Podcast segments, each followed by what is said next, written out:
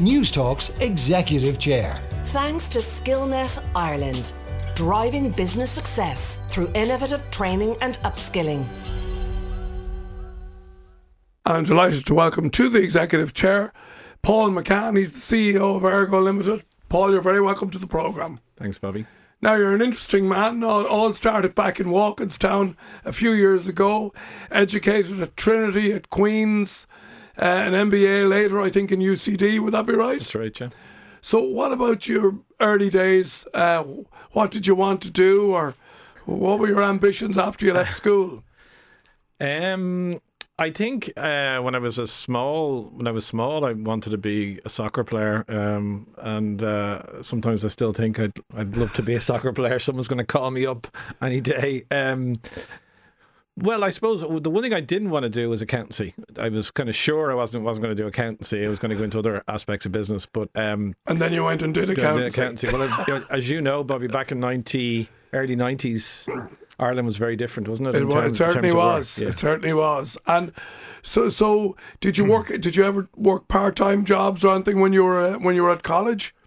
I did, yeah, yeah. I did various things. I worked for Coke uh, for you? a few years, yeah, merchandising all over Dublin. I really enjoyed that. You learn a lot about sales and marketing with them, um, customers, customers, service, keeping it, keeping the Yeah. store managers happy, all of that. And then I bought a, I bought a creperie in Blackrock Market. Then, uh, so yeah, I ran that for a few years. So, uh, was that was that actually your full time job, or were you still was, at college? I, was, I was. It was probably my last year in college, and I kept it for my first year in KPMG after I graduated. So, Amazing. Yeah. yeah. Because, like, you know, and I know that the, the back-breaking work and the hard slog that something like that is, you have to be there for every working hour. There's a lot of hauling, dragging, opening, closing. It's it's not like it would have given you a good insight, I'd suggest, into hard work, if nothing else. Yeah, well, I, I, I used to call myself, I was like Apu from The Simpsons. I was literally working 24 hours a day. Um, I, I the, other, the, the one thing I learned about food, and you know more about this than I would, there there is money in food, but it's really hard earned. It's really hard earned. And the thing about food as well is, and you know, they say it, it's a bit of a cliche, you're only as good as your last meal, but you literally are working from meal to meal. Yeah, all the time. Yeah. yeah, yeah, it's Yeah. hard. It's a hard graft. It's a hard, I respect everybody in the food and catering industry. So off to KPMG. Um, again, did the how, how did you find the early days of the corporate world?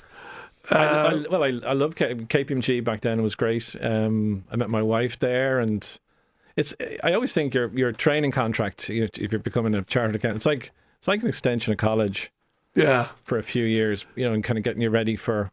And would a lot of you your college mates and that have been your co-workers Yeah, yeah. in those early days because you were all on the whatever the graduate program that that that uh, that again is the accountants, the traditional route. Yeah, and we still all meet up. Yeah. The people you started with, you, you know, we still all meet meet up for drinks and dinner, and yeah, you have a bond, don't you? Your first job. Yeah.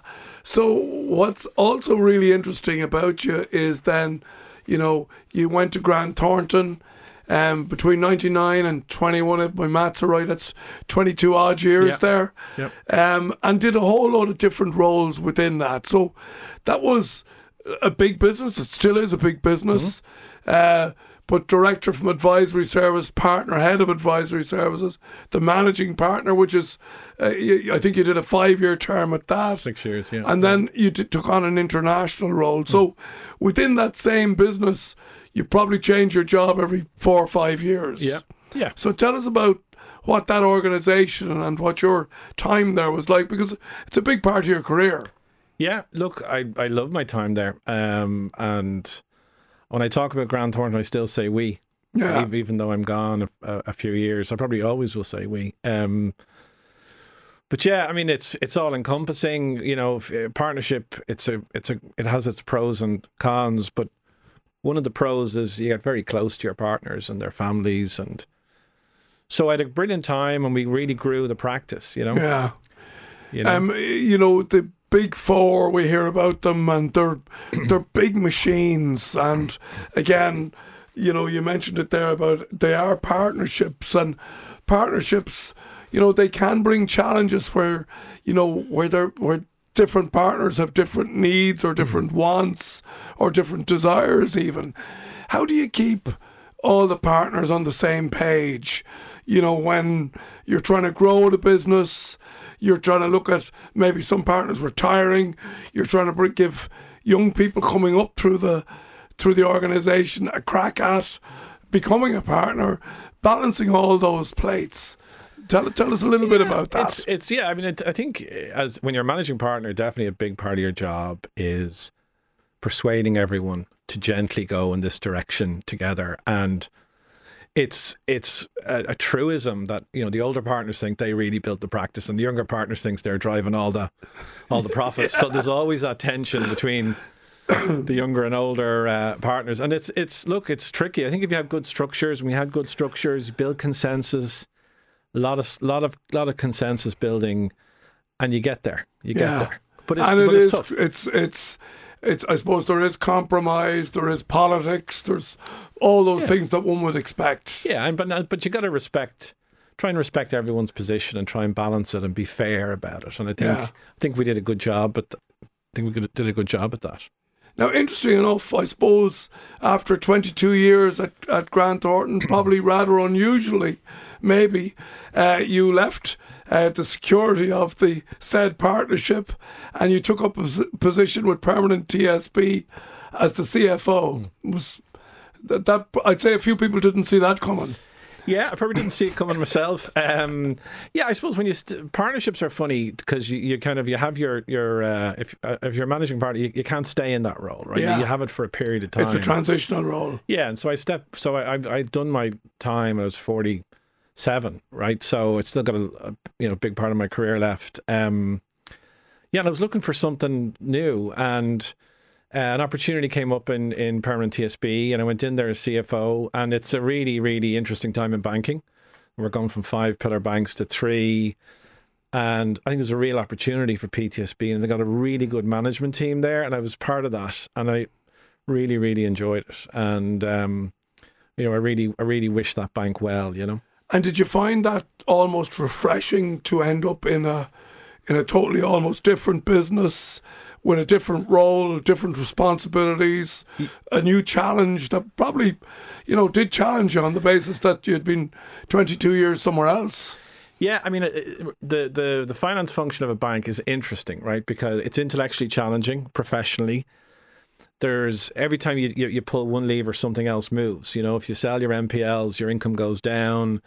There's all sorts of um, balancing acts. There's, regu- there's dealing with the regulators, yeah. regulatory capital there's dealing with all of, of your investors. It was it was it was interesting and it's challenging and it, and it was uh, it was great. It was great. Now we better talk about Ergo. Uh, you've been uh, uh in in the CEO there since uh, 2021. Again, COVID and all that. Interesting business. We know John Purdy fairly well on this program. So tell us first, and for our listeners that don't know Ergo, what exactly it is that you do and what it is you're going to do.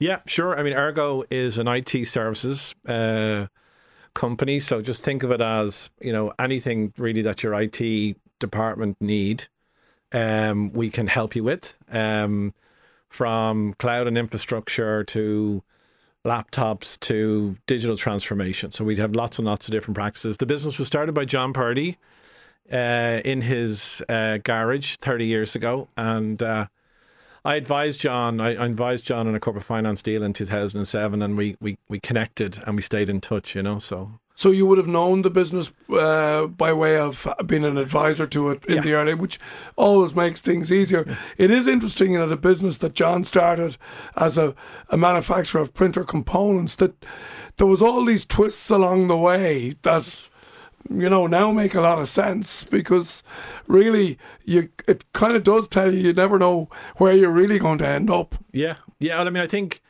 what I would always say about the IT uh, market is it it's probably moves at two or three times the pace as the consulting market. It's really, really fast paced. Yeah. And it's very, really, really competitive, really enjoyable because it's so competitive and because it's so fast paced But um, but yeah, you know, if, you, if you think about where we start and where we are now, it's it's yeah, it's a big difference. And then I suppose finally, then in terms of the net, you've bought two companies last year, uh, Tech and BYX, cloud infrastructure and custom software, respectively.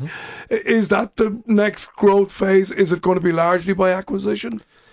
Yeah, I think I think um, we're we're now a big Irish business. I think the plans now are will be overseas, um, which will be a mix of complementing our existing US business and probably with an acquisition.